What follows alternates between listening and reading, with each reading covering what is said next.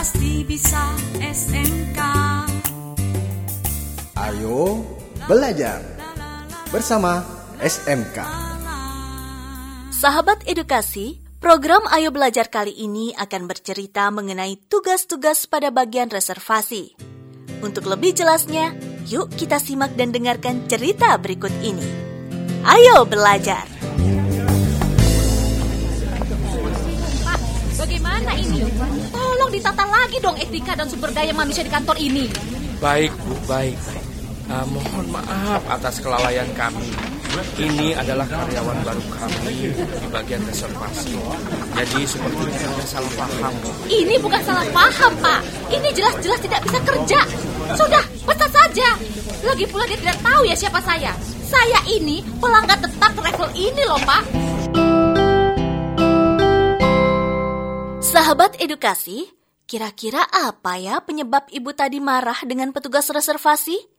Apa yang kalian rasakan jika kalian juga mengalami hal yang sama? Nah, bagaimana seharusnya ini tidak terjadi? Yuk kita lanjutkan cerita berikutnya. Ayo belajar!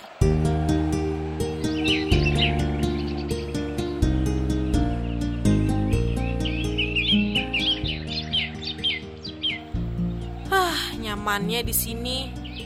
Vin, minum dong. Wah, sudah sampai nih.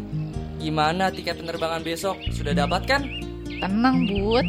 Nih, sudah di tangan tiketnya. Aman kok. Alhamdulillah. Jadi dong besok kita wisata. Kok bisa sih kamu sudah di sini? Rupanya ada rahasia ani berdua. Mon, jangan gitu dong. Kita kan sahabat, gak ada rahasia lah. Bud, di kantor travel ada ibu-ibu sombong banget, marah-marah sama karyawan baru. Duh, sombongnya. Kamu tidak tahu siapa saya, ha? Saya ini pelanggan lama travel ini. Masa begitu dia? Wah, serem banget tuh. Memangnya kenapa sih ibu itu marah-marah? Kalau dari yang aku dengar sih ya, karyawan baru bagian reservasi gak sopan. Beda sama yang sebelumnya. Tapi yang gak harus marah itu juga kan? Sepertinya bagian reservasinya belum paham betul akan tugasnya tuh. Jadi pelanggan kecewa deh. Kamu tahu, Bud, apa saja tugas bagian reservasi yang benar?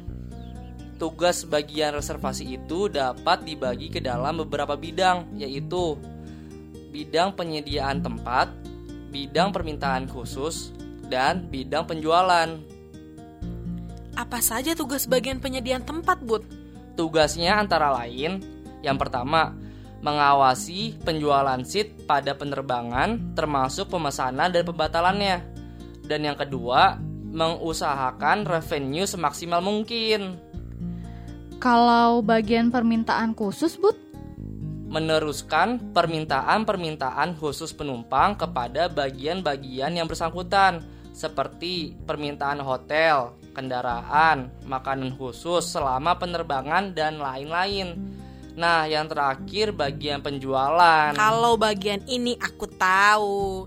Tugasnya antara lain menyarankan perubahan penerbangan apabila diperlukan sehubungan dengan kondisi penjualan, membantu ketidakteraturan dalam penjualan di bidang reservasi, dan tindakan-tindakan yang perlu dilaksanakan untuk suatu perbaikan-perbaikan. Memberikan laporan kepada bagian penjualan mengenai angka-angka pengangkutan. Membuat rencana untuk masa yang akan datang dengan memperhatikan penjualan dan analisa pasar. Memberikan revenue atau pendapatan setinggi mungkin kepada perusahaan. Betul sekali, hebat kamu, Mon. Ternyata nggak mudah ya bagian reservasi.